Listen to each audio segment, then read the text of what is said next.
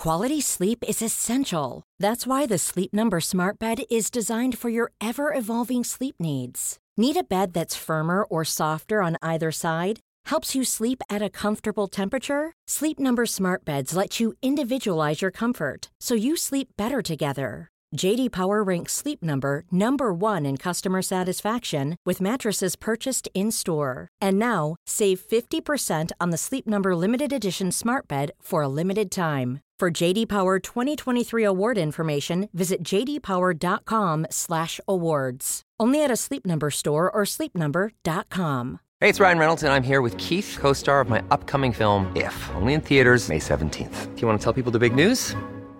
All right, I'll do it. Sign up now and you'll get unlimited for $15 a month in six months of Paramount Plus Essential Plan on us. Mintmobile.com slash switch. Upfront payment of $45 equivalent to $15 per month. Unlimited over 40 gigabytes per month. Face lower speeds. Videos at 480p. Active Mint customers by 531.24 get six months of Paramount Plus Essential Plan. Auto renews after six months. Offer ends May 31st, 2024. Separate Paramount Plus registration required. Terms and conditions apply if rated PG. Ryan Reynolds here from Mint Mobile. With the price of just about everything going up during inflation, we thought we'd bring our prices down. So to help us, we brought in a reverse auctioneer, which is apparently a thing.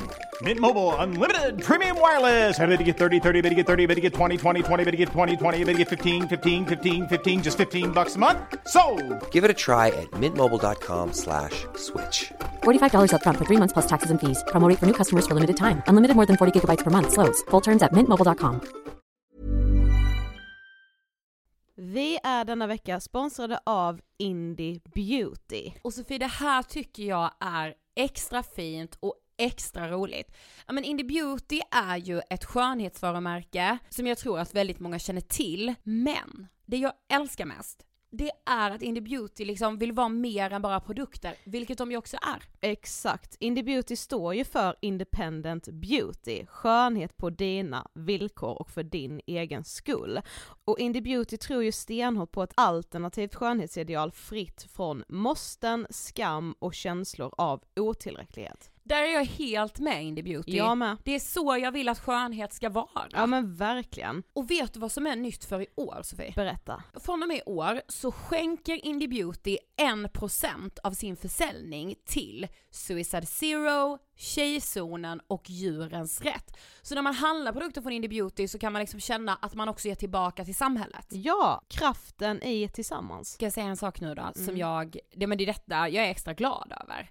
Nu har Indie Beauty tagit fram en keps och den tycker jag ändå så på sommaren, skydda sig från solen. Jättebra, jag älskar kepsen. Men det bästa, de bidrar till Suicide Zeros viktiga arbete för att minska antalet självmord och självmordsförsök.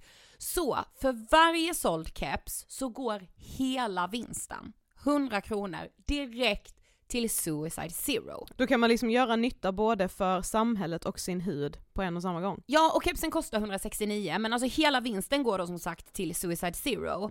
Så om man vill göra skillnad när man är där ute i solen, nu när den börjar titta fram, då ska man välja den här kepsen. Den säljs exklusivt på indiebeauty.se och på Apotea. Tillsammans kan vi skapa en ljusare framtid. Vi ses med kepsarna på! Tack Indie Beauty. Vi är sponsrade av Mindler och som ni säkert vet sedan tidigare så är vi ju ute på psykologresan tillsammans. Men hur vet man egentligen när det är dags att söka hjälp? Ibland uppstår saker i livet som kommer utmana oss och kännas tufft. Det mesta självläker vi oss igenom, för vi är menade att ta oss igenom en viss mängd påfrestningar. Men ibland behöver man professionell hjälp för att ta sig ur jobbiga perioder i livet. Men vart går då gränsen? Vad är en del av livets skavighet och när är det läge att söka hjälp? Det sägs till exempel att stress är farligt, men att det också kan vara bra. Alla sover dåligt ibland, så när har man egentligen sömnproblem? Ångesten kommer väl krypande för de flesta någon gång. Så när ska man se ångesten som outhärdlig? Hur vet jag? Med oss som psykolog har vi såklart min gamla psykolog Linnea Seidbrant. Men Linnea, vad är egentligen utmattningssyndrom? Utmattningssyndrom är en konsekvens av svår och långvarig stress utan möjlighet till återhämtning. Vi är ju då skapta för att klara av stress, men vi behöver också återhämtning. Om du utsätts för för mycket stress under en lång period utan att du får till den nödvändiga återhämtningen så kommer kroppen till slut att säga ifrån. Och det är faktiskt så att alla har en gräns. Du kan drabbas av en rad fysiska eller psykiska besvär som trötthet, sömnproblem, hjärtklappning, besvär från magen och tarmarna och mycket annat. Och det här är ju då varningssignaler och tecken på att du kan behöva göra någonting åt din situation. Annars så kan besvären utvecklas till att du mår så dåligt på sikt att du blir psykiskt och fysiskt utmattad. Ladda ner Mindler till din telefon och läs mer på mindler.se.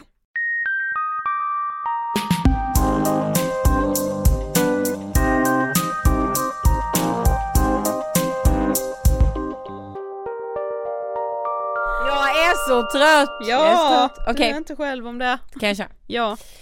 Ångestpodden avsnitt någonting. Nej jag skojar. Fan 302. vad slappt. Ja men jag skämtar. 302, hej! Hallå! Hej hej hej.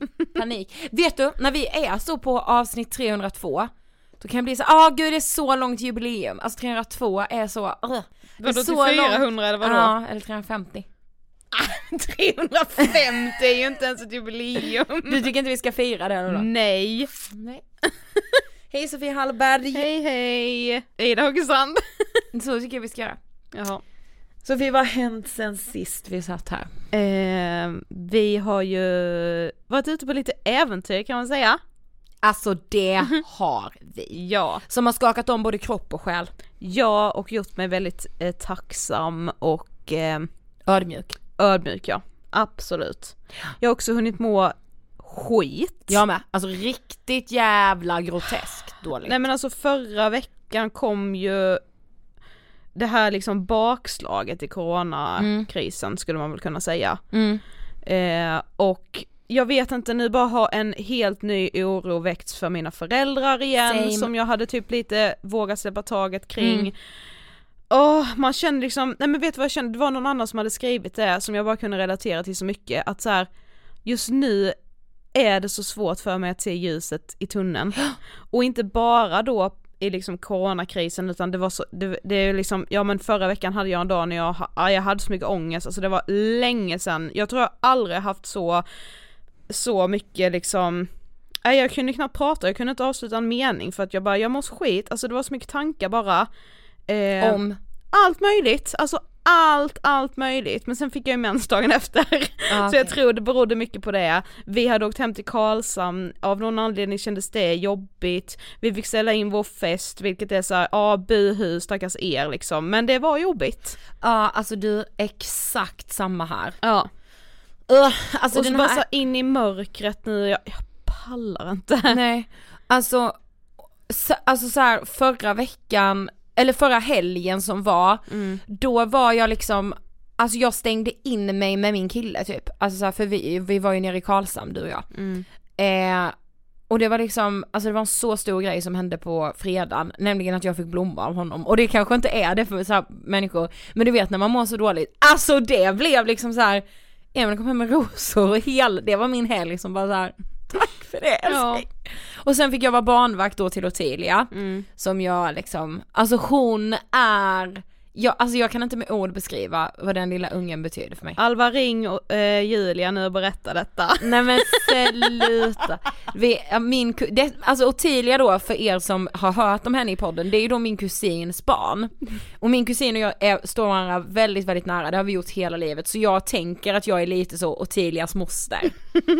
Eh, och så min kusins bästa kompis, hon brukar säga det att hon ringer till Julia och säger så här: nu pratar Ida om Ottilia i podden. Exakt. Ja. Nog om detta. Nog om barn. Ja, men du en annan sak också. Mm. Jag har blivit, alltså jag har blivit gubbarg på folk som är ute och festar nu ja, i och med pandemin. jag med. Alltså sen de nya restriktionerna kom, jag bara såhär, "Vä- är du inte läskunnig? Alltså förlåt, förlåt att jag skrek men Ja, nu börjar det bli lite bara vad fan, alltså Och jag kan säga så här, jag har inte skött mig exemplariskt i den här det pandemin. har inte jag heller gjort. Men jag bara känner så här, alltså alla myndigheter vädjar, sjukvården vädjar till oss. kan ni snälla låta bli att röra er ute i tre veckor? Precis. bara, nej, mission impossible. Ja, det är helt omöjligt att bara stanna hemma. Nej det är, ja, i min, alltså det är helt, och som sagt man har själv, jag tror det är jättesvårt att vara Guds bästa barn i det här. Och alla måste få ha liksom, göra någonting som kanske inte är helrätt i pandemin. Men måste man verkligen gå ut och festa? Alltså det tycker jag är bland det värsta, för Ja. det känns så respektlöst. Ja. Gud så jag fick sån ångestvåg så att jag nästan började gråta just nu. Av liksom hela, Att folk går ut och festar? nej av hela hösten. Vad är det som sker? Jaha. Ah, du vet Okej. jag bara känner, jag bara känner så mycket ångest och så pratade jag med min kille innan och så bara kände jag att jag saknade honom. Usch jag är så ostabil! Ja, det är så här det ser ut just nu. Livet är lite vad det är. Men vi gör ju det här tillsammans. Woho! Ja, Ja. jag behöver en kram sen. Mm, tvek. Du, på tal om något väldigt mycket allvarligare. Ja. Sen coronapandemin bröt ut i mars så har det ju skett en ökning av våld i nära relationer som en följd. Mm. Såklart många fler som jobbar hemifrån, man spenderar mer tid i hemmet, mig minsta lilla blivit- symptom på att man är sjuk så ska man vara hemma. Mm, det har ju också såklart blivit med allt det här hemmajobbandet så har det ju också blivit kanske lite mer alkohol än vanligt. Exakt. Eh, ja, och mycket bråk. Och detta kände vi liksom att vi ville ta eh, fasta på. Så därför så bjöd vi in den ideella organisationen Stora Syster som vänder sig till dig som har utsatts för våldtäkt eller andra sexuella övergrepp. Eh, och ville prata om bland annat det här men också sexuellt våld som hela tiden används mot kvinnor eller som kvinnor blir utsatta för. Mm. Och ehm, ja men jag vet inte, ni kanske såg det här på vår Instagram, men för några veckor sedan så var det två andra organisationer också, Real Stars och Child 10, som gjorde en hemsida som hette hyrflickvän.se, som var en fake-sida där man då, alltså det såg ut som att man kunde hyra en flickvän, eh, eller då köpa sex. Eh, men hyra flickvän är kanske lite finare beteckning, jag vet Ja, inte. exakt. Eh, Den här sidan var då fake men de kunde ju då samla information om hur många män som var inne och försökte hyra en flickvän. Och i samband med det här då så släpptes det vecka 44 en SIFO-undersökning som bland annat visar att en av sju män av de som svarade i den här undersökningen då är positivt inställda till personer som köper sex. Alltså inte bara då att de själva är positivt inställda till att göra det utan, utan så här, ja men har jag en vän så alltså, De tycker det är en skön grej liksom. Ja, det, de är absolut inte i, i liksom, har inga känslor kring att så här, jag kanske ska be min kompis sluta. Fy fan, alltså seriöst. Ja, det säger ganska mycket om att man fortfarande måste prata om de här frågorna. Det är så jävla viktigt och jag, jag är så, jag är så sjukt trött på killar som inte lägger sig i sina killkompisars dåliga kommentarer till sina flickvänner eller typ så, Ah. alltså dåliga liksom relationer. Jag tror väl att alla, både killar och tjejer och icke-binära har kompisar som har varit eller är i relationer som inte är så jättebra. Ja. Och är det några som vågar säga ifrån så är det vi tjejer. Jag vet typ ingen kille som skulle våga, jag, jag menar inte att ni inte finns, det finns ni säkert, men jag hör så många killar som säger så här, men det är inte min ensak, jag vill inte lägga mig i. Precis. Det är, det är deras relation, det är deras skit att sköta. Nej, det är din, ditt ansvar att säga till din killkompis att det han håller på med inte är okej. Vi pratar om detta i avsnittet också Mm. med Cecilia och Linnea från föreningen Stora Syster och nej men alltså du vet när man bara får prata med kloka kvinnor Ja. som gör viktigheter för vår värld. Mm. Ärofyllt varje gång. Ja då, Vi rullar intervjun med föreningen Stora Syster. varsågoda! Hej Cecilia och Linnea. Hej. Och välkomna till Hej. Ångestpodden. Tack så mycket. Tusen tack. Hur mår ni? Känns det bra att vara här? Det är så mysigt att vara här. Och vi ser verkligen fram emot att få prata med er idag. Mm. Nej, men jättekul att vara här och vi är väldigt glada att ni vill prata sexuellt våld med oss och att alla era lyssnare får ta Mm. del av det, det här Mm. samtalet. Ja men berätta, vilka är ni? Ehm, Som personer alltså? Som personer. Jag eh, heter Cecilia. Jag arbetar som eh, generalsekreterare på Stora Syster och är socionom, eh, feminist, eh, ursprungligen från Linköping och eh, bor sedan ganska många år tillbaka i Stockholm och har jobbat alltid med olika rättighetsfrågor och eh, personer i utsatta situationer. Eh, Linnea heter jag. Jag jobbar ju då också på Stora Syster med vårt opinionsbildande arbete. Eh, jag sa i hissen på väg upp hit att eh, jag har någon självbild av att jag är tids, att jag alltid är i tid. Men jag inser att jag är tidsoptimist så det kanske är en del av min personlighet. eh, nej men har har nog varit feminist sedan väldigt unga år eh, men kanske insåg det ganska sent. Liksom. Mm. Att haft en analys kring hur tjejer och kvinnor behandlas länge. Ja, men minns liksom från lågstadiet verkligen. Att det, Mm. Den bilden fanns, fanns hos mig. Ehm, sen har jag jobbat med liksom frågor om mäns våld mot kvinnor i snart tio år. Jag är statsvetare. Så att Ah, vi har okej. lite olika perspektiv men båda väldigt intresserade av den här frågan. Ja, Den här viktiga frågan. Mm. Ehm, vi ställer en fråga till alla gäster i Ångestpodden. Nämligen, vad tänker ni på när ni hör ordet ångest? Nej men jag brukar... Den kan vara så svår att liksom... Jag har ju en del eh, klienter i vår mottagning som jag har samtal med och jag leder även samtalsgrupper och eh, mycket handlar ju om att prata om ångest, hur den känns, hur kan man kan beskriva den för det är ju för många en känsla som liksom inte riktigt går att ta på. Det är bara starkt obehag. Så. ehm, men det var någon för många år sedan som sa till mig att det liksom ofta kan beskrivas som en känsla av att man har glömt något jätteviktigt. Alltså som är så här, den känslan som man går runt med konstant. Alltså Exakt. otroligt hög stressnivå. Och det tycker jag är en så bra beskrivning. Sen kanske det folk eh, känner på massa olika sätt men det tycker jag är en så himla bra beskrivning av, av ångest. Ja, Eh, sen är ju panikångest någonting annat. Liksom så. Men, Mm. ehm, så det tänker jag när jag tänker på ångest. Den Mm. känslan verkligen. Ja, och jag, verkligen det här känslan i bröstet. Mm. Eh, när jag får ångest så sitter den ju alltid i bröstet, att det är som en, en eh, klump. Eh, och jag tänker också att för mig finns det två olika typer av ångest. En som är knuten till kanske att jag kan hitta anledningen till den. Mm. Och då är den ju lättare också att eh, sätta ord på, att prata om och Precis. få höra sina egna kanske ibland orimliga eller ologiska rädslor eh, eller stress som man bär på att man får ut den. Men ofta är ju ångesten just det där. Det där var ju väldigt eh, bra beskrivning Ja, jag tyckte också det. Rä- Bara den panikkänslan att man har glömt någonting väldigt viktigt. Ja, För det är en sån diffus eh, känsla som, man, precis. som är så svår att bli av med. Ja. Men Ja. idag ska vi ju prata om, bland annat, om hur våldet mot kvinnor har ökat nu i och med pandemin. Men först ska ni få berätta lite mer om föreningen Stora Syster. Vilka är ni och vad gör ni?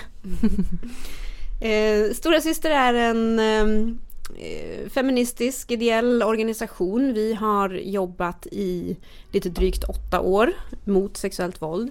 Eh, vi har en stödverksamhet. Vi har en samtalsmottagning här i Stockholm där vi tar emot eh, personer som är eller har varit utsatta för sexuellt våld. Eh, och vi har också en stor volontärverksamhet. Vi har 140 volontärer som är engagerade Det är så många. Ja, och de sitter över hela landet och ger av sin tid eh, för att ge medmänskligt stöd till personer som har varit utsatta. Så våra volontärer jobbar i våra stödfunktioner på nätet där vi har chatt och eh, mejljour och man har också möjlighet att få en egen stora syster eller storebror hos oss som man kan ha kontakt med.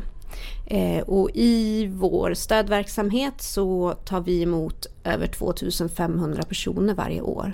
Så vi pratar eh, med väldigt många utsatta eh, och får ta del av deras berättelser. Och sen utifrån vårt stödarbete så eh, försöker vi ju också motverka sexuellt våld. För det är ju vårt yttersta mål, att vi ska få stopp på sexuellt våld. Vi tänker inte gå med på att samhället fortsätter se ut så här som det gör. Så att då utifrån all den erfarenhet och alla tiotusentals samtal som vi har med utsatta så eh, försöker vi förstå vad sexuellt våld är, vilka konsekvenser det får. Vi gör egna undersökningar, skriver rapporter, vi är ute och föreläser i skolor, utbildar företag, utbildar andra organisationer. Just för att förebygga och få stopp på sexuellt våld. Mm.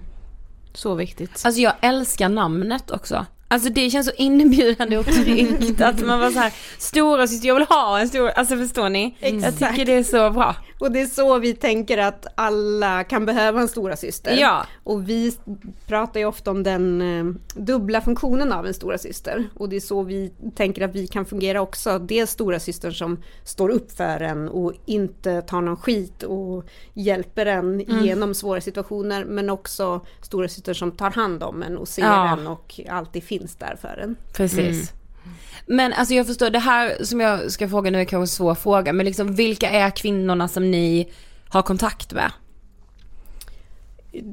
Eller är det framförallt kvinnor? Det är framför allt kvinnor, eh, en majoritet kvinnor. Vi har en del pojkar och män i vår stödverksamhet också. En del icke-binära personer. Men framförallt så är det personer som identifierar sig som kvinnor. Eh, och vilka de är, vi tar emot alla från 13 år uppåt. Vi har ingen äldre eller liksom ingen övre åldersgräns. Eh, de utsatta som loggar in i våran chatt är oftast lite yngre. Där har vi f- mycket barn som loggar in, eh, unga tjejer. Eh, och i våran samtalsmottagning så är det oftast lite äldre kvinnor. Men vi har kvinnor i alla åldrar, från alla delar av samhället. Eh, det som är gemensamt för i stort sett alla vi tar emot är att de har varit utsatta för sexuellt våld av en eller flera män. Eh, ofta av män de känner, har en relation till, ofta män de älskar. Det kan vara en, en partner, en före detta partner, en pappa, en farbror, en morfar. Någon som finns nära kvinnan i, i hennes vardag. Och det är ofta det som, som gör det så svårt att ens börja först sätta ord på vad det är man har varit med om för sig själv. Att man ska Precis. förstå att det här är faktiskt eh, sexuellt våld, det här är ett övergrepp som jag blivit utsatt för. Eh, och förstå det när det är en person som man älskar och litar på som, som är den som, som utsätter den. Men i början av sommaren så släppte ni rapporten Det går inte att berätta för någon på riktigt. Kan inte ni berätta, alltså vad är det för rapport och hur gick det till när ni gjorde den? Ja men precis. Ehm, vi släppte ju den mitt under liksom brinnande pandemin när Mm. smittspridningen var som värst och det var, alla var i karantän och det var liksom hur ska samhället bli? Och då tänkte vi, vi måste ju titta på hur vår hur har vår målgrupp det under den här perioden? Så, eh, för det kunde vi se att det till viss del påverkade vår verksamhet. Att, ja, men det var såklart vi, vi försökte ställa om vår samtalsmottagning till att ha den online. Våra samtalsgrupper fick ställas in och sådär. Och så tänkte vi, ja men det är klart att det här påverkar att inte kunna ses. Ja. Eh, men också att många fler är hemma. Eh, många som blir utsatta för sexuellt våld blir ju av det av någon de känner eller bor med eller lever tillsammans med. Eh, så utsattheten tänkte ju vi liksom ökade och det, det är ju inte bara vi som tänker det utan det har ju vi sett på väldigt många håll runt om i, i världen och i Europa och sådär. Ehm, så vi skrev den här eh, rapporten som baserades på en enkätstudie eh, där vi ställde frågor om man hade erfarenhet av sexuellt våld, om man hade blivit utsatt eh, under de senaste fyra veckorna, ehm, hur man har mått under den här perioden, under de senaste fyra veckorna tittade vi på tillbaka. Ehm, men också hur kontakten med stöd har sett ut. Och just den här titeln är ju ett citat från en person som, som svarade på enkäten. Det går inte att berätta för någon på riktigt och där, det kan ju liksom rymma in både under covid-pandemin, liksom, att det blir mycket på distans, det går inte att nå någon, det går inte att nå stöd, men också sätter lite fingret på problemet i sig. Att, som vi ser att det, det finns ju verkligen en viss ordlöshet kring, kring sexuellt våld. Att det, det finns inte riktigt någon som vågar fråga, som vill lyssna och som kan stötta. Det är ändå en känsla som vi, vi har och vi, många som vi möter har ju haft den upplevelsen tidigare.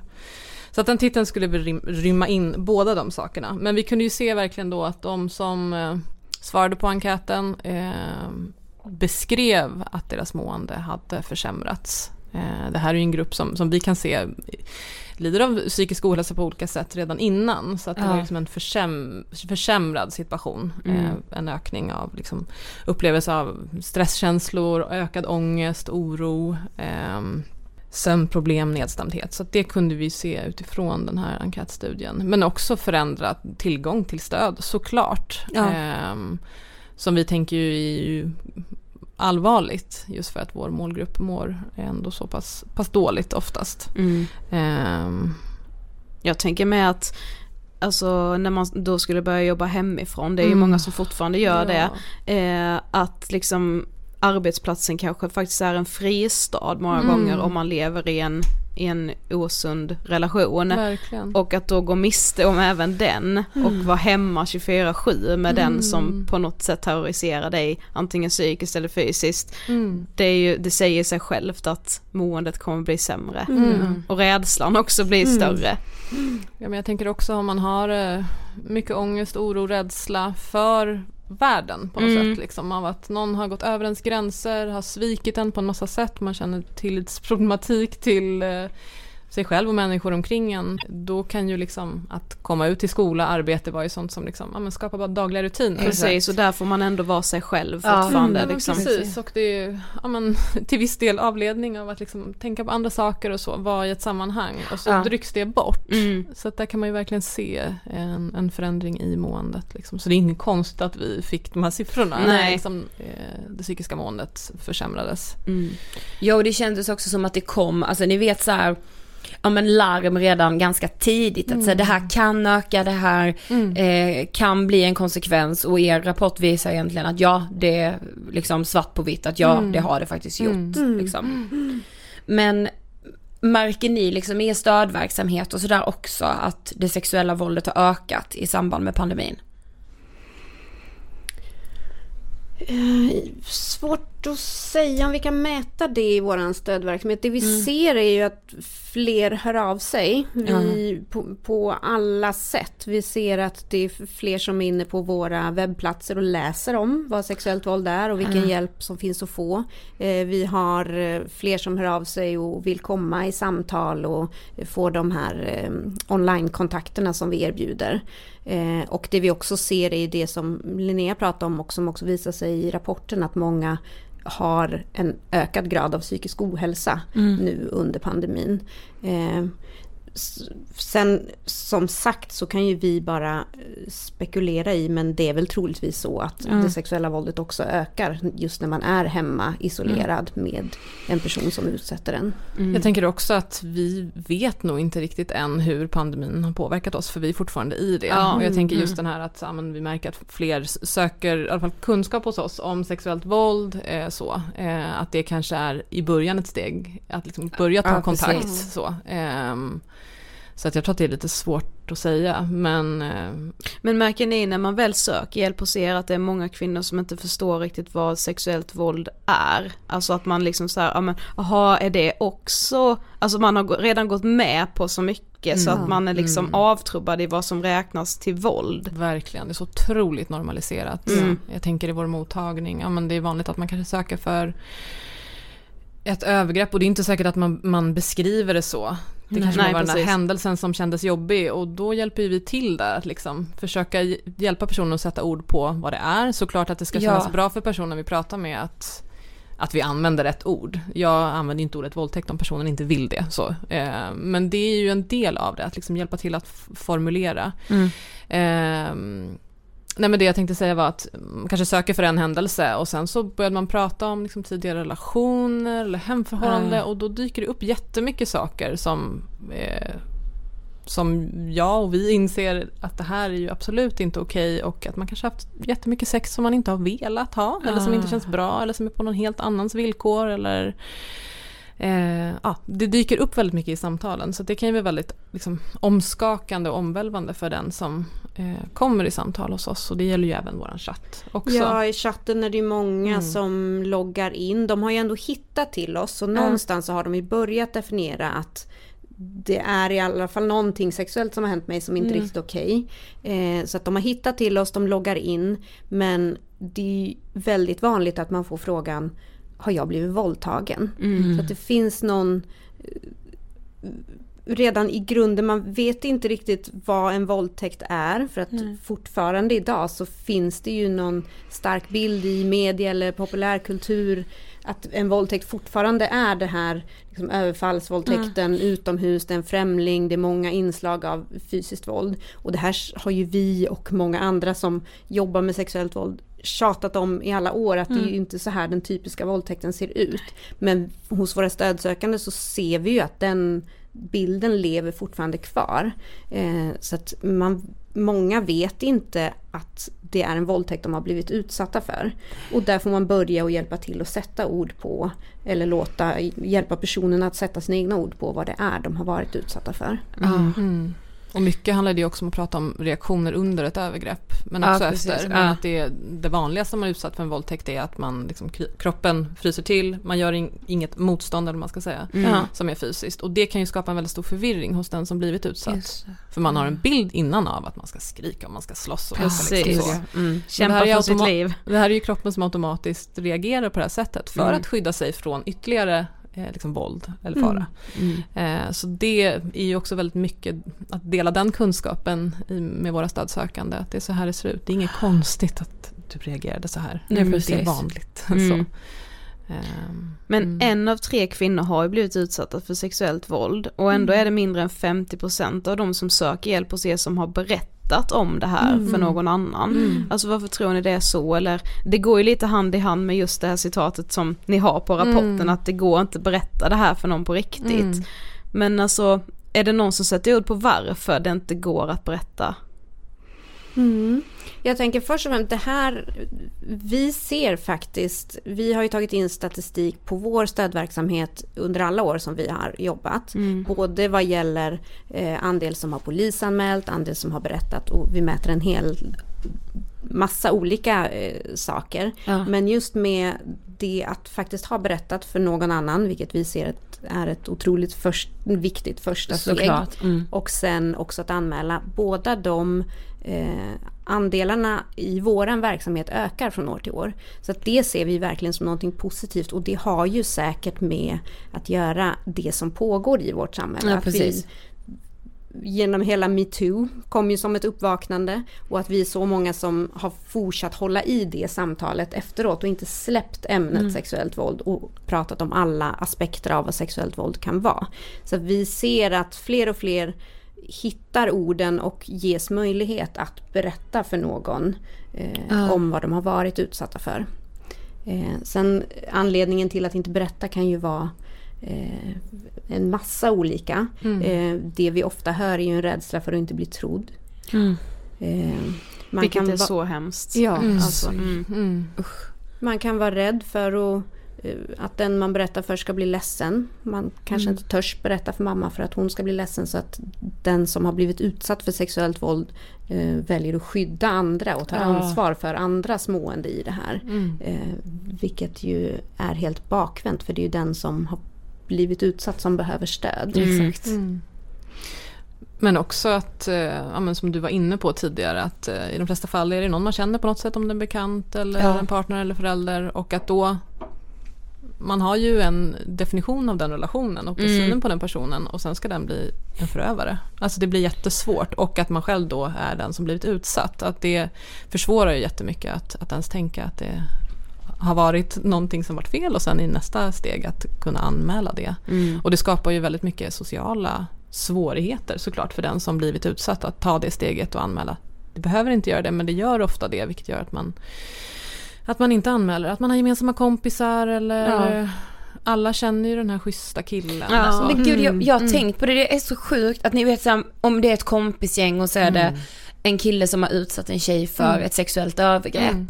Att det är tjejen som då ska gå och bära att säga, åh nej nu kommer jag förstöra i det här kompisgänget. Det är ju han som har, har förstört det. Men ändå så är det de känslorna man bär när man har blivit utsatt. Alltså det gör mig så arg. Och att man ens ska Alltså, behöva oroa sig över att när jag har berättat vilken sida kommer de här personerna Ja. välja. Mm. Alltså att man ens behöver oroa sig för det är, Mm. det är vidrigt. Ja. Verkligen. Men, men ni sa ju det, men vi såg också på er hemsida där att 22 100 anmäler sexualbrott varje år. Men att mörkertalet också är enormt. Hur, alltså hur stort är det? Det är ju problemet med mörkertal, just att man Ja. inte vet. Men eh, Ehm, Men jag, ni hade någon siffra där var ungefär vad man... Och, och det finns ju många personer som försöker hitta en siffra på det här. Ja. I, I våran verksamhet under förra året så var det 18 procent, det vill säga ungefär var femte person utav de här 2500 som vi hade kontakt med Ja. hade faktiskt gjort en anmälan. Ja. Eh, vilket vi tycker eh, är en ganska bra siffra Ja. utifrån att vi vet att mörkertalet är nog säkert ännu större Precis. eh, ute i eh, samhället. Ja. Eh, men man kan ju titta på anmälda brott som ligger ofta någonstans mellan ja, men 22 och 23 000 anmälda sexualbrott per Mm. år i Sverige. Och då är 9 000 utav dem våldtäkter. Eh, och eh, alla som arbetar med eh, brott som riktas mot person vet att det är svårt att anmäla den här typen av brott. Så vi har ju Brottsförebyggande rådet i Sverige som gör varje år en stor eh, nationell trygghetsundersökning. Där man, det är en, en anonym enkätundersökning där man försöker fånga upp personer som kanske inte har gjort en anmälan men som faktiskt har varit utsatta för brott. Eh, Så att de ställer frågor kring utsatthet för en massa olika brott men däribland eh, sexualbrott. Ja, Och i det. den senaste eh, nationella This is Paige, the co-host of Giggly Squad, and I want to tell you about a company that I've been loving, Olive and June. Olive and June gives you everything that you need for a salon quality manicure in one box. And if you break it down, it really comes out to $2 a manicure, which is absolutely insane. It's also so easy to get salon worthy nails at home with Olive and June. The difference between how your nails used to look when you did them yourself and now with the Manny system is a complete game changer. The best thing about Olive and June too is it's a quick dry, dries in about one minute, lasts for five days, and full coverage in up to one to two coats. Visit oliveandjune.com slash perfectmanny20 for 20% off your first system. That's oliveandjune.com slash perfectmanny20 for 20% off your first system. Hey, I'm Ryan Reynolds. At Mint Mobile, we like to do the opposite of what Big Wireless does. They charge you a lot, we charge you a little. So naturally, when they announced they'd be raising their prices due to inflation, we decided to deflate our prices due to not hating you. That's right. We're cutting the price of Mint Unlimited from $30 a month to just $15 a month. Give it a try at mintmobile.com slash switch. $45 upfront for three months plus taxes and fees. Promo for new customers for limited time. Unlimited more than 40 gigabytes per month. Slows. Full terms at mintmobile.com. Hiring for your small business? If you're not looking for professionals on LinkedIn, you're looking in the wrong place. That's like looking for your car keys in a fish tank. LinkedIn helps you hire professionals you can't find anywhere else, even those who aren't actively searching for a new job but might be open to the perfect role. In a given month, over 70% of LinkedIn users don't even visit other leading job sites. So start looking in the right place. With LinkedIn, you can hire professionals like a professional. Post your free job on linkedin.com slash people today. trygghetsundersökningen så framkom det att 6% av Sveriges befolkning har varit utsatta för ett eller flera sexualbrott under förra året. Och 6 det är nästan en halv miljon personer som blev utsatta en eller flera gånger bara under förra året. Så att det här är ett eh, gigantiskt samhällsproblem och det är så som vi har varit inne på, det är så normaliserat. Ja, precis. Man definierar inte ens många utav de eh, sexuella kränkningar eller ofredanden som man blir utsatta för som faktiska brott, vilket det är. Och tittar man bland unga kvinnor mellan 16 och 24 så har ju en tredjedel varit utsatt för ett sexualbrott förra året.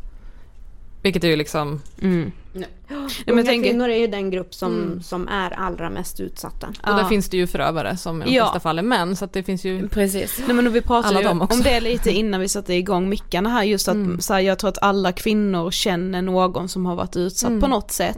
Vilket ju gör att all, absolut alla män har manliga kompisar som har utsatt en kvinna. Och så här, ja, nu kommer jag verkligen generalisera men det känns ju verkligen som att många män också på, det är så normaliserat för dem med och att så här, de förlåter sina manliga kompisar väldigt enkelt. Det är inte många män som ställer sig upp och så här, "Jag- vet du vad jag måste bryta min vänskapliga kontakt med dig för att du har utsatt en kvinna. Utan det känns som att man hör så många gånger hur männen backar varandra. Mm. Eller Ja. så här, ja men ja, eller typ att man vet att så här, där, nu har min killkompis en relation med den här tjejen och jag har typ hört att han är inte helt schysst mot henne. Mm. Han säger rätt konstiga saker när vi är där eller liksom han klankar ner på henne. Men man säger så här, det är någonting mellan dem. Ja, jag skulle precis säga det. Gud vad jag har hört det många gånger. Ja. Nej men det, alltså jag kan inte lägga mig i deras Varför ska jag lägga mig i? Man bara, det är just du som måste lägga dig i, Exakt. hur kan du inte fatta det? Det är ju den tystnaden kring, alltså männen emellan som gör att det inte händer någonting.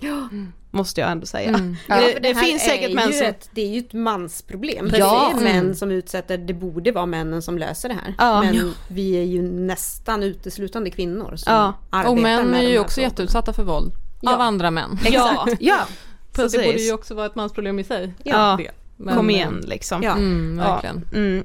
Men i augusti i år så publicerades en studie som visade att kvinnor som tjänar mer än sina män eller pojkvänner löper större risk att utsättas för våld i hemmet. Eh, man skulle ju kanske hellre vilja säga att män som tjänar mindre än sin sambo eller fru är mer benägna att utsätta Mm. kvinnan för våld. Eh, men vad tänker ni kring det? Alltså varför är det så? Alltså jag tänker bara det första att du lyfter, att man vänder på det där. Ja. Eh, det, bara det behöver vi göra väldigt mycket när vi pratar om sexuellt våld Mm. eller mäns våld mot kvinnor. Att ens säga mäns våld mot kvinnor är ju, eh, glöms ju ofta bort. Det är våld mot kvinnor. Men Ja, ingen som eh, utför det här precis. våldet så. Ja. Eh, ja gud det är så sant. Det är Ja. samma som så här, kvinna är våldtagen i motionsspår, Mm, heter man våldtog i ett Ja. motionsspår. Ja. Alltså, ja. hallå. Ja, men det här är ju varje vecka liksom. Ja.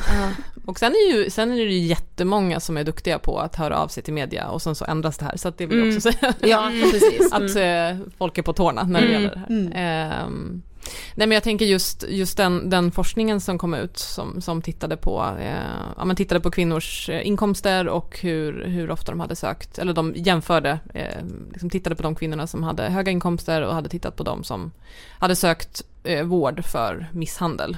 Eh, och där de kunde se just om kvinnan tjänade mer så så löpte hon högre risk för att utsättas eh, för våld. Och jag tänker att det säger så himla mycket om idén om vad manlighet är Ja. och vad det är att vara man. Det är att vara försörjaren, eh, dra in pengarna och liksom ha den rollen medan kvinnors roll är liksom att eh, vara hemma och ta hand om barn och hem och omsorg. Det känns Precis. otroligt sjukt att sitta och säga det. Ja, 20 Prata om så här 20 liksom. könsroller som handlar om att vara the breadwinner. Typ. Ja. Ehm, och att den här, den här studien visade ju också att män liksom, eh, söker mer vård för liksom, depression, ja, men sämre psykiskt mående på grund av den här liksom, maktförändringen i relationen. Mm. Vilket känns ju helt eh, galet att det blir uttrycket för när män mår dåligt så eh, utövar man våld mot sig själv eller andra. Jag tänker också med själv, själv, självmord. Ja, Mm. mm. precis. Ehm, Det är ju bara ännu, vi är inte förvånade av Nej. de här siffrorna. Det är ju Nej. bara ännu ett uttryck för hur eh, starka de här gamla traditionella könsrollerna fortfarande är Mm. i vårt samhälle och vilket uttryck det får nu när vi börjar eh, rucka på det här. Mm. Precis. Eh, ja. Ja man blir så här, vad, vad handlar det om miljö och vad handlar om, alltså sitter det i generna på männen? Alltså det, det är så man, nej men man undrar ju. För att så det är som att de inte klarar av att en kvinna inte skulle vara beroende av dem. Nej, de måste ha Ja. makten. Makt. Ja, ja Mm. gud, alltså den liksom, ja men den eh, behovet av makt tycker jag är så obehagligt och skrämmande och också någonting som jag tycker liksom uppleva mig se i alla åldrar bland män. Att så här, det är det är klart, det, det är en viss skillnad på liksom så här, ja men gubbarna som liksom växte upp i ett eh, samhälle där makten var så självklar för dem. Nu är inte makten lika självklar för liksom yngre generationer, men behovet känns fortfarande stort och viktigt för dem. Vilket jag kan tycka är så här, vad i hel- alltså det gör mig liksom så förbannad. Men också sorgligt att det är det som är manlighet, att det är det som anses vara manligt fortfarande att liksom, ja, ha Ja, det- makten Som över du kvinnan. var inne på, att, att vi sitter och pratar om det så det känns så förlegat. Ja, ja. och ibland kan jag tänka att det är det kanske. Nej men sen hör man om en kompis som blir utsatt på något Ja. sätt. Ja. Eller så läser man liksom på, ja men som en sån här rapport och bara ja jag är ledsen av att inte bli förvånad. Mm. Lite så Mm. känner man. Men hur tänker ni då att man ska kunna förändra en sån sak? Var börjar man? Ni bara, hur mycket tid har ni? Nej, men det här eh, pratar ju vi jättemycket om och det finns ju inte ett enkelt svar på frågan vad gör vi då? Eh, Då skulle ju vi redan göra Göra det. det, mm. Eh, Men det vi gör utifrån vår verksamhet är att ehm, vi ser ju att i samhället i stort så finns det fortfarande ganska lite kunskap om mäns våld mot kvinnor och sexuellt våld. Ja. Så vi tror ju på att vi måste få till en kunskapshöjning, vi behöver ut brett och informera om vad sexuellt våld är, Mm. alla aspekter av det, vilka konsekvenser det får för individen och för samhället. Ehm, vi behöver, vi pratar ofta om eh, sexualundervisningen i våra skolor eh, som säkert är av varierande kvalitet men det vi ofta hör är att man nästan inte alls pratar om samtycke, om sexuell kommunikation, eh, om hur man eh, kommunicerar sina gränser och sådana saker utan det handlar fortfarande mer om, om eh, biologisk eh, Mm. sexualundervisning, hur eh, könsorgan fungerar och så vidare. Eh, men där tror vi att det finns väldigt mycket att göra. Att unga, både eh, pojkar och flickor och icke-binära barn eh, får lära sig vad sex är, vad samtycke är, eh, hur man kommunicerar och sätter sina Precis. gränser. Mm. Jag tror att vi måste börja i en ung ålder och samtidigt arbeta gentemot samhällets institutioner Mm, ja. eh, och våra politiker att alla förstår det här enorma eh, samhällsproblemet som också får så stora konsekvenser eh, för oss alla. Ja, det är Mm. så sant. Mm. Nu ska ju kunskapen in om, om sex och relationer som de kallar det på lärarutbildningen. Just Så det. Mm. ju, Mm. Vi får väl se vad det, vad det blir av det. Mm. Ja. Det är ändå ett steg i rätt riktning. Men sen, Ja, det, ja, förlåt. det är så lätt att man blir nedslagen Ja. när man öppnar ögonen och tar in det här enorma problemet men vi försöker också vara duktiga på att påminna oss om just sånt här att det görs Ja, framsteg, exakt. det Mm. går framåt. Precis. År för år så kommer vi Mm. lite lite närmare ett samhälle där kvinnor kan leva fria och trygga, vilket vi inte kan idag. Nej, och jag tänker också att vi, vi måste ju ha med oss tanken om att killar kan bättre. Ja! Ja, alltså, Alltså så, annars, Gud, ju, annars kan vi ju bara lägga ner. Ja. det är klart att man kämpar mot det där hela tiden för att vi hör ju om våld dagligen. Mm. Alltså Ja. så. Eh, och sen blir man ju också väldigt glad av ja, men sådana här initiativ och liksom hela jourrörelsen som vi är en del av. Att Mm. det finns ju kvinnor och tjejer som jobbar med det här hela tiden. Mm. Det gör ju att man känner sig mindre ensam och mindre uppgiven. Men Ja. att också kunna dela det uppgivna Ja. tillsammans. Ja men man Mm. känner sig faktiskt mer trygg också Mm. av att veta det tycker Mm. jag. Men en annan sak som vi också funderat väldigt mycket på eh, senaste tiden, alltså i och med podden och om vi liksom skannar av lite vad vi får till oss. ehm, är just liksom att sexuella övergrepp och sexuellt våld, att det känns som att det kryper ner i åldrarna på ett sätt som jag anser är obehagligt. Eh, vi har ju läst, alltså det här som har uppmärksammats väldigt mycket, inläggen från barnmorskor som beskriver att det kommer unga tjejer med skador i underlivet och upplever ni också att det är så att det är allt yngre tjejer som också blir utsatta? Um, ja, säger jag lite tveksamt. Det är ju svårt Ja. att veta hur det egentligen är. Om det är så att samhället har blivit bättre på att Mm. uppmärksamma eh, sexuellt våld i alla åldrar. Eller om det är så att det faktiskt kryper ner i Mm. åldrarna. Eh, det vi ser är ju eh, porrens inverkan eh, på våra barn och unga. Porrtittandet börjar ju väldigt, i väldigt unga år och den mainstream-porr som finns idag är i stort sett eh, sexuella övergrepp på film. Som då våra barn som kanske inte ens har haft någon eh, sexualundervisning än, kanske inte haft någon vuxen som pratat med dem om, sex, sex. på ett vettigt sätt. Eh, och då tittar barn på de här grova sexuella övergreppen på film och kanske får bilden av att det här är sex.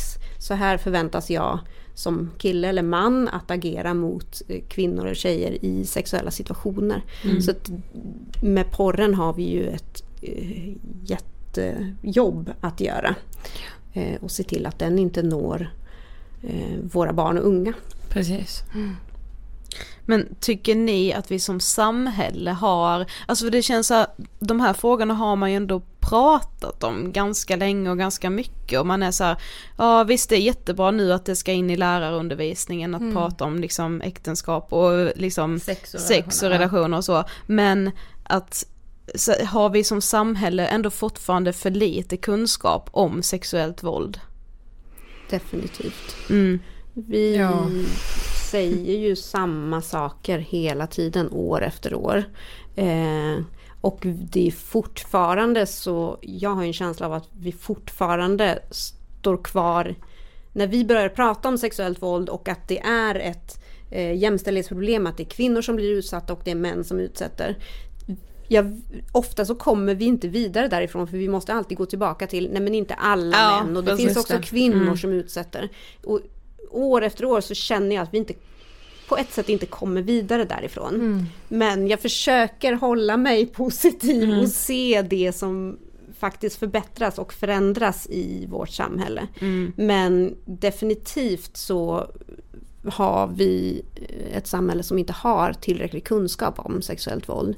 Eh, speciellt eh, vi får de, de vittnesmålen direkt från våra stödsökande att de har försökt söka vård, de har försökt söka stöd eh, och antingen så har eh, det sexuella våldet inte alls uppmärksammats eller så har de fått ett, ett dåligt bemötande som gör att de inte haft möjlighet att få stöd eller hjälp efter att ha Mm. varit utsatta. Jag upplever ni att, eller är det många som vittnar om att vården inte förstår? Alltså så här att de inte snappar upp att någon är utsatt som söker hjälp. Ja, det skulle jag verkligen säga. Sen är det såklart att eh, vissa har jättefina Mm, upplevelser såklart. och där de har liksom fått frågan om våld och sen så kanske den här personen som har frågat om våld inte själv kan ta hand om det men att hänvisa vidare och Mm. att det blir en hjälp. Ehm, men ofta nummer ett att inte ens få frågan om våld. Ehm, man söker, om man själv inte har definierat att det är eh, liksom sexuellt våld eller övergrepp man varit utsatt för, utan söker för annat mående, då behöver ju det finnas med i det Ja. frågebatteriet som man har inom vården. Eh, och sen även om man ställer frågan, vad gör den yrkesverksamma med svaret? Det behöver man ju också liksom bli bättre på. Att hur bemöter jag någon som blivit utsatt för sexuellt våld? Vad finns det för svårigheter med att ha blivit utsatt? Och hur kan det uttryckas i ett samtal när man berättar om det första gången? Mm. Ehm, så där tänker vi både när, man, när personer söker sig till vården eller annat stöd kring ja, men dåligt psykiskt mående på olika sätt, att sexuellt våld ska finnas en med som en fråga där. Men såklart också eh, att när det är uppenbart att någon har varit utsatt för sexuellt våld, vilka eh, liksom, reaktioner, psykiska svårigheter kan man få efter det? För det Mm. behöver ju samhället också bli bättre på. Vi pratar ju om förebyggande arbete, liksom våldsförebyggande arbete, men också att vi jobbar väldigt mycket med för, att förebygga utvecklingen av allvarlig psykisk ohälsa till följd av sexuellt våld. Ja. Ehm, just att, okej vi kommer kanske inom den närmsta framtiden inte kunna stoppa sexuellt våld, men vi kanske kan få folk att berätta och att få hjälp tidigare. Ja. För det kostar ju liksom både för individen och dess anhöriga men också jättemycket för samhället att det här liksom våldet pågår och att inte få hjälp snabbare. Mm. Precis. Jag tänker med att man kanske behöver stöd som anhörig eller så här, att man är kompis Mm. och bara så här, hur ska jag ställa frågan? För Mm. kan jag verkligen ta hand om ifall jag får ett ärligt svar? Exakt, ja. Och det, vi erbjuder ju stöd till anhöriga också. Mm. Ehm, för det upplever ju många som blivit utsatta, att, ja, men som du nämnde tidigare Silja, att man är rädd hur reaktionerna ska bli och jag vill Mm. inte göra min förälder ledsen eller jag vill inte vara en jobbig person för min partner som är den här äh, ledsna personen. Typ. Mm. Eh, och att, det, att anhöriga får stöd kan ju vara ofta en väldigt stor avlastning för den som blivit utsatt. Att nu vet jag att den får hjälp med det här. Exakt. Eh, och problemet med sexuellt våld är ju ofta att eh, den som blivit utsatt inte vill, har kanske pratat med en person om det. Som är den här nära, om det är en förälder eller om det är en partner eller en kompis eller så. Och det blir ganska mycket för den utsatta att bära, både för att man känner ett ansvar för den utsattas berättelse, att det här Ja. är någonting privat och personligt och jag var den som fick det här förtroendet. Ehm, och då kan, kan man behöva eh, ett sammanhang att få, att få prata om sina erfarenheter. Eh, så att vi erbjuder ju grupper för anhöriga. Vi kommer ha föräldragrupp här nu i höst. Mm. Eh, för vi har ju sett det behovet. Eh, och föräldrar är ju en, liksom en egen, egen del i det. Ja, också. Eh, absolut. så. Eh, men att det verkligen kan vara en avlastning för den utsatta att den anhöriga får stöd. Ja, Precis. precis. Så. Ja, och jag tänker också om vi alla i samhället eh, blir bättre på att prata om sexuellt våld. Vi får bort en del av, eller helst all stigmatisering som Ja. är förknippad med att ha blivit utsatt. Vi lär oss att använda orden och att inte vara rädda för att ställa frågor kring det här. Där liksom en allmän kunskapshöjning i samhället tänker jag också leder till att det blir lättare både för utsatta att sätta ord på det men också för hela samhället att fånga upp de här personerna. Om det är inom socialtjänst, vård eller rättsväsende. Ja, Att vi, precis. och det är ju det vi alla och ni arbetar med, att hålla det här samtalet levande så att det inte blir lika otäckt att fråga om utsatthet och också våga ta emot det som man får höra när man ställer frågan. Mm, Precis. Men vi tänkte att så här, om man sitter och lyssnar på det här och liksom har blivit utsatt eller är utsatt för någon form av övergrepp eller sexuellt våld eller liknande. Vad vill ni säga till, till den personen? Eh, först och främst eh, så vill vi säga att eh, ni är välkomna att höra av er till oss och vi ska stötta er på alla sätt vi kan. Ni hittar oss på storasyster.org och där finns information om alla våra stödfunktioner.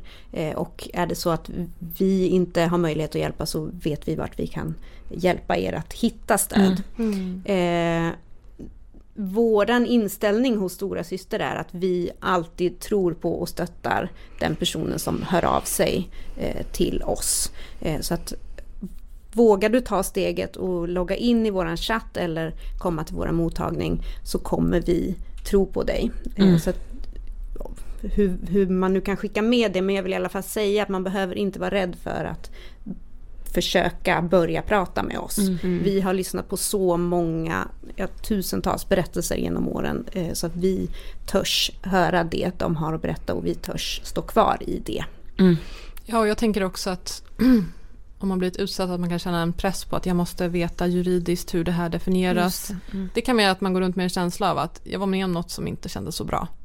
Alltså jag tänker att det, det är också, vi möter ju de personerna också och så hjälps vi åt tillsammans. Vad var det här? Hur kändes det? Hur blev det för dig? Vad hände? Ehm, och det som vi också alltid vill förmedla är att man inte är ensam. Ja. För det tänker jag att just att det, det finns så mycket skuld och skamkänslor kring övergrepp och eh, det vill vi liksom flytta till förövaren. Ja. Ehm, och att vi också erbjuder en, en gemenskap liksom, i det. Att det Men jag tänker mig vad... ensam. Jag får bara Ja. en sak till som vi alltid vill skicka med. Ja. är att det går att må bra Ja. efter att man har blivit utsatt för sexuellt våld. Får man rätt stöd, får man möjlighet att sortera och bearbeta i sig själv och man får stöd från andra så går det att må bra. Och det ser vi hela tiden. Eh, För där tycker jag också att det har funnits en, en bild som har lev, levat kvar och kanske fortfarande gör att eh, som en, en våldtagen kvinna är eh, förbrukad eller Ja, liksom skadad på något sätt och kommer aldrig kunna leva fullt ut igen. Och det ser ju vi dagligen bevis på att det går att må bra och ha ett fantastiskt liv även efter utsatthet för sexuellt våld. Men det krävs att man får rätt stöd och att man har en omgivning som eh, kan ta hand om en. Och att man får redskap att ta hand om sig själv. Och det är så viktigt. Men om man är anhörig då eller alltså säg att man är kompis med någon som man misstänker lever i en våldsam relation men där personen i sig inte har berättat det liksom. Alltså vad vill ni skicka med till dem? Vad kan man göra som kompis eller anhörig om man, om man är orolig för en vän? Jag tänker att det som ofta sker i liksom våldsamma relationer är ju just att den våldsamma parten, vilket oftast är en man, kontrollerar eh, personens relationer, vem den får träffa, eh, hur den får höras, vad den får göra. Och att liksom hela... Det är, det är ju svårt såklart i en relation för man är två parter, men att, att fortsätta höra av sig och liksom inte släppa det där. Eh, släppa den kontakten som man kanske får. Eh, och att visa att man finns där. För att, att lämna en våldsam relation är ju verkligen en process. Mm, ja, Eh, ja. Och man blir ofta helt isolerad och avstängd från, från sina vänner. Eh, så att försöka hålla kvar kontakten. Men vi tar emot mycket liksom, förfrågningar och mejl från anhöriga och vänner och så. så här, vad ska jag göra? Hur kan jag hjälpa? Hur kan jag finnas där? Det här är jättesvårt. Så där kan man ju också höra av sig till oss och få stöd i det. Mm, det är Eh, jättebra. Men jag tänker som, som anhörig att, att försöka hålla i och hålla i kontakten. Ja, och kanske går. också faktiskt säga det att eh, verkligen sätta ord på det att oavsett eh, vad det är så finns jag här och Ja. är, du får prata med mig om vad du vill. Du behöver inte göra det idag men jag kommer fortsätta finnas här. Och när du är redo att berätta för mig vad det nu än må vara så kommer jag finnas här. Att man faktiskt artikulerar det. Och man kanske behöver säga det 20 gånger eller 50 gånger men till slut så kanske den personen då vågar lyssna på det och vågar öppna upp och berätta. Vi har kommit till sista frågan. Vad inspirerar er? Alltså vad finner ni er inspiration? I livet liksom. Inspiration i livet. Eh, Jag inspireras väldigt mycket av eh, starka, kraftfulla kvinnor. Jag tycker det är så häftigt och så stärkande att se eh, kvinnor som arbetar tillsammans, som stöttar andra kvinnor, som hjälper andra kvinnor att växa. Och vi har ju förmånen att jobba i en bransch i Svenska jourrörelsen där det finns så otroligt många fantastiska kvinnor att Ja. inspireras av. Ja. Eh, lilla fråga. Nej men jag tror att liksom eh, att ha med sig ett feministiskt perspektiv på världen är ju så här svindeppigt många dagar men också precis tvärtom. Styrkan Ja. och kraften och liksom att Ja men den här gemenskapen av vad vi kan göra tillsammans. Så. Precis. Eh, och tron på framtiden och tron på män och eh, alltså så. Mm. Eh, och samtidigt få utlopp för ilskan, för det får jag genom feminismen. Ja. liksom. att, Och att den blir väldigt konkret. Eh, liksom. Att hjälpa till att formulera sig i det lilla men också handlingskraft till att förändra. Mm. Jag tror att feminismen inspirerar mig eh, väldigt mycket. Men hörni, fan vad fint det var att ni kom hit. Det var så fint att vara här och få Ja, prata med tusen er. tack. Tack så jättemycket för att ni var inspirerande. Ja, verkligen. Ja, ni inspirerar mig kan jag säga. Tack. Tack. Tack. Vet du vad jag har tänkt mycket på? Nej. Paniken i att behöva vara liksom isolerad tillsammans med den som utsätter en för våld. Ja, och också bara känna det här att ingen kanske skulle tro en om man vågade börja prata. Exakt. Så man är hellre tyst. Ja. Eller liksom bara risken i att bli ifrågasatt om man börjar prata om Precis, det här. men- det är så, oh. Men tänk också nu när vi lever i den här krisen att så här, möjligheten att faktiskt söka stöd eller att någon ska se minsta lilla, alltså du vet så här, den minskar ju också. den minskar också. Mm. Jag tycker att det är så himla himla viktigt att prata om de här frågorna, läsa om det, att liksom om du vet att en kompis till dig lever i en relation som eh, har innefattats av eh, våld, kränkningar, sexuella eh, övergrepp. Mm. Eh, skriv till den kompisen och bara hur har du det nu, är du isolerad, hur ser din situation ut? Mm. För att det där smset kan ju vara liksom livsavgörande om Så- det kommer i rätt tid. Precis, det är mycket möjligt att din kompis säger att allting är bra. Men då kan du fråga om ett litet tag igen. Ja. Bara fortsätt visa att du liksom ställer frågan, man behöver inte göra det på ett anklagande sätt utan man kan ju bara så här, tjena hur är läget? Bara för att visa att man fortfarande finns där och skulle det vara så att kompisen faktiskt vill öppna upp sig så ska man vara där nära till hands eller lite top of mind att säga okej hon kommer nog, hon eller han kommer nog lyssna på mig. Exakt. Och om du själv vill ha stöd eller- hjälp så kan du bland annat söka det hos föreningen storasyster.se. Eh, de har chatt, man kan mejla, det finns samtalsgrupper, eh, man kan också eh, få med sig någon om man behöver liksom gå och göra en polisanmälan eller alltså uppsöka sjukvård eller liknande, då kan man få hjälp med det. Och sen vill jag också bara liksom eh, tipsa om Unison som samlar landets kvinnojourer, unison.se, U-N-I-Z-O-N. Yes. Tack så jättemycket för att ni har lyssnat. Ännu en vecka på Ångestpodden. Gud det kändes faktiskt jättefint och viktigt, och, eller fint men du vet såhär jävligt viktigt att släppa det här avsnittet nu. Ja men det är ju högst relevant med tanke på en andra våg. Exakt. Mm. Tack för att ni har lyssnat, vi hörs som vanligt nästa vecka. Puss. Hej då.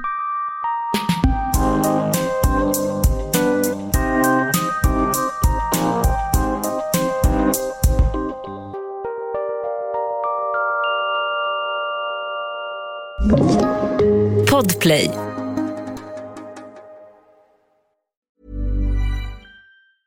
Even when we're on a budget, we still deserve nice things. Quince is a place to scoop up stunning high-end goods for 50 to 80% less than similar brands. They have buttery soft cashmere sweaters starting at $50, luxurious Italian leather bags, and so much more. Plus, Quince only works with factories that use safe, ethical, and responsible manufacturing. Get the high-end goods you'll love without the high price tag with Quince.